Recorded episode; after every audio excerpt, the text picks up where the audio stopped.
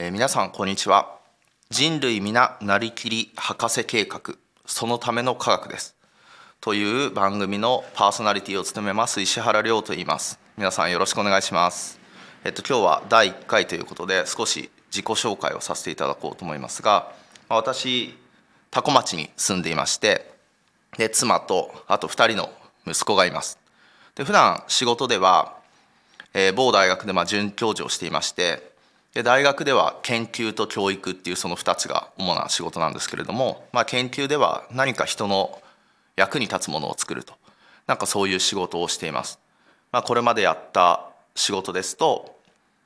うんと、福島のああやって事故があった時に周りに放射性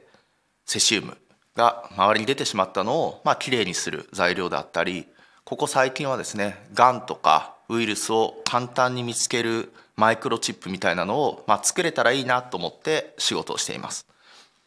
あともう一つ、まあ、授業の方はですねあの科学を基本的には、まあ、医学部であったり、まあ、他スポーツを専門とする学生とかに教えています。で科学っていうのはあのケミストリーの方の科学が専門ですが、まあ、あまり気にせずですねあのもっと広いもう一つの方のあのサイエンスの方の科学を、まあ、教えているという感じです。えー、この番組ではですね、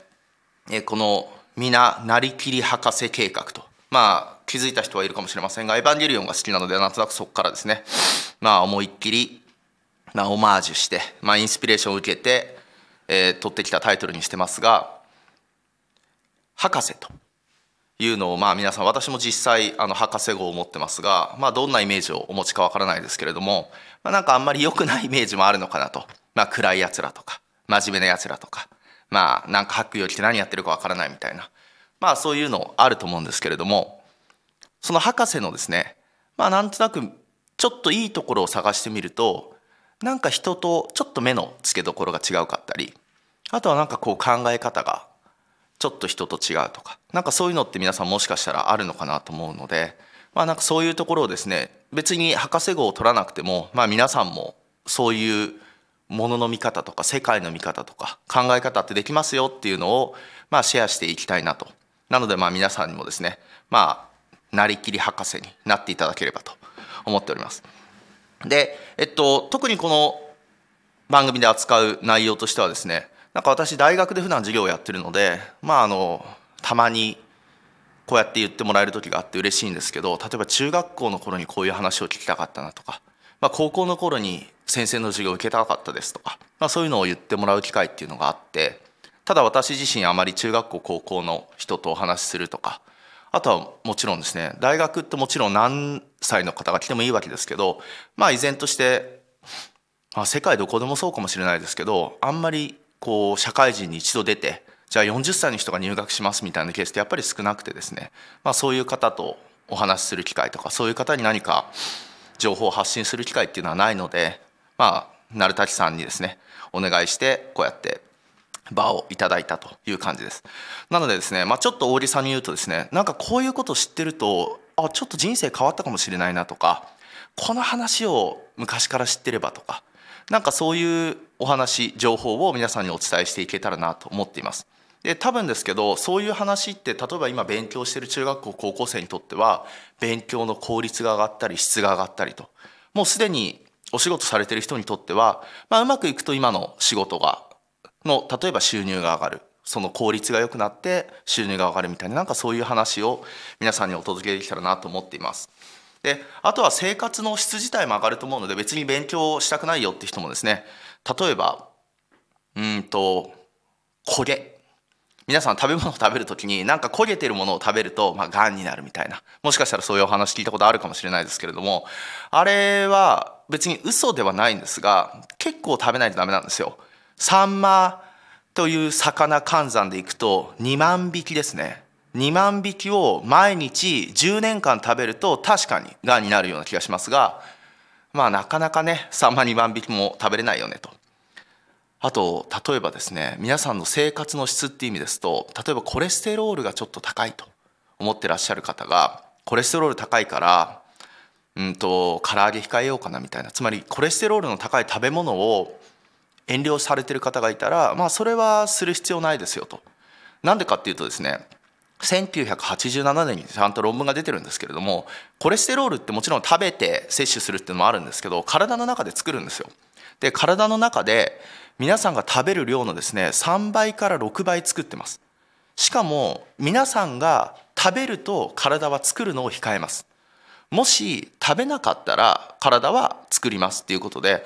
あんまり食べる量によって皆さんの体の中のコレステロールに影響があるってことはないですよっていう論文が1987年に出まして、まあ、2010年まではですね、まあ、国も皆さんコレステロールが高いと危ないから気をつけなさいって言ってたんですが、まあ、2015年ですよ。もうちょっと何年経ってるかわからないですけど28年後ですか。論文が出てから28年後にまあやっと国がですね研究者の書いた論文を読んでくれて食べ物を気にしなくていいよということになっておりますのでまあなんかそういったですねちょっと科学を使って実はあれ気にしてたこと気にしなくていいんだとかあこういうことは知ってるといいんだなみたいなのをどんお届けできたらなと思っています。であとはですね例えばもう一つだけ例を挙げると私が高校の頃とかやっぱり受験勉強もしてましたしまあショートスリーパーになりたいなとつまり睡眠時間をすごく少なくても次の日元気に活動できる人になりたいなみたいなのをなんか実は目指してたことがあります。でしかもそのなり方みたいなのもなんか本とか出ててで一生懸命目指してたんですけど、うん、まあそれは無理と。2009年にちゃんと論文が出まして遺伝子で決まってますよと。だからこう遺伝的にショートスリーパーの人はショートスリーパーでなれるけれどもまあそうじゃないという人は、まあ、頑張ってもなれませんよっていうのが分かると。そういうするとつまりショートスリーパーになろうっていう私のあの努力は無駄だったなと。いうそういう人生におけるまあ無駄を何て言うんですかねしなくてよくなると。まあなんかそういうことが分かったりするのでまあなんかそういういろんな情報をですね皆さんにお届けできたらなと思ってます。多分最近ではかっこいい言葉でライフハックなんて言い方をされるかもしれないですけどまあそういう感じじゃないでしょうか。なのでまあ皆さんとですね、まあ、この番組でお伝えするのは博士の人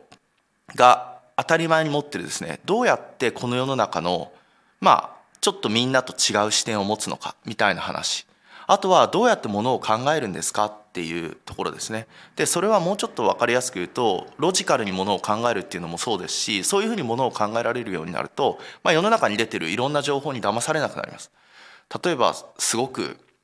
いい例かどうかわからないですけれども、まあ、インターネット上に載ってるがんに関する情報って7割から8割嘘だと言われてます。でももう自分ががんになってもう必死だから、まあ、そういう情報にもすがってしまうと、まあ、そういう時にですね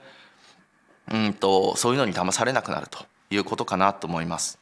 一つ私さっき息子2人いるって言いましたけど最近あちょっといいなと思った話でですね。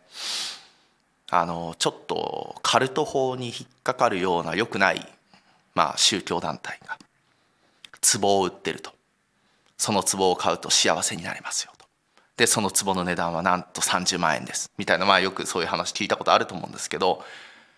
まあ私のですね5歳の子供がですねあのちょっと恥ずかしいですけどまあママさ幸せになりたいでしょ？であの壺買うと幸せになれるでしょ？であの壺は30万円で高いから通りが大きくなってお金持ちになったらママに買ってあげるねって言ってました。なんかそういうことって皆さんいやいやいや騙されないよって思う人が今多いと思うんですけど実はそういうことが壺では起こらないかもしれないけど、まあ、いろんなシーンで起こってますよと。いうのを皆さんにまあお伝えできたらなと。で今のですね何かに気づいてものを考えてっていうのはなんすと恐ろしいことにですね久我小学校の学校の目標がまさにそういう感じですね。気づき考え実行する苦学校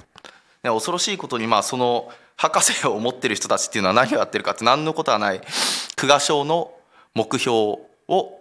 もうただやっていたと。つまり久我小の目標を達成できたらまあちょっと皆さんのもしかしたら収入面とか生活の質も上がるかもしれないし、まあ、人生も少し良くなるかもしれないねという情報をお送りできたらなと思ってます。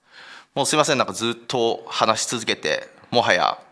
10分経つそうですけれども、まあ、社会人はですね1日6分しか勉強してないと。言われてますので、まあ、ぜひちょっと勉強のつもりでですねこのラジオ10分間のラジオを聞いていただけたらなと思います。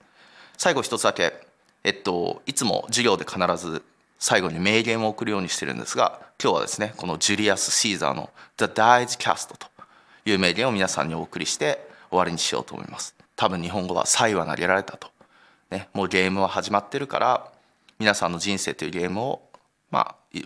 豊かなものにしましょうという感じでしょうか。どうも皆さんご清聴ありがとうございました。そうですねラジオだからお相手は石原亮でした。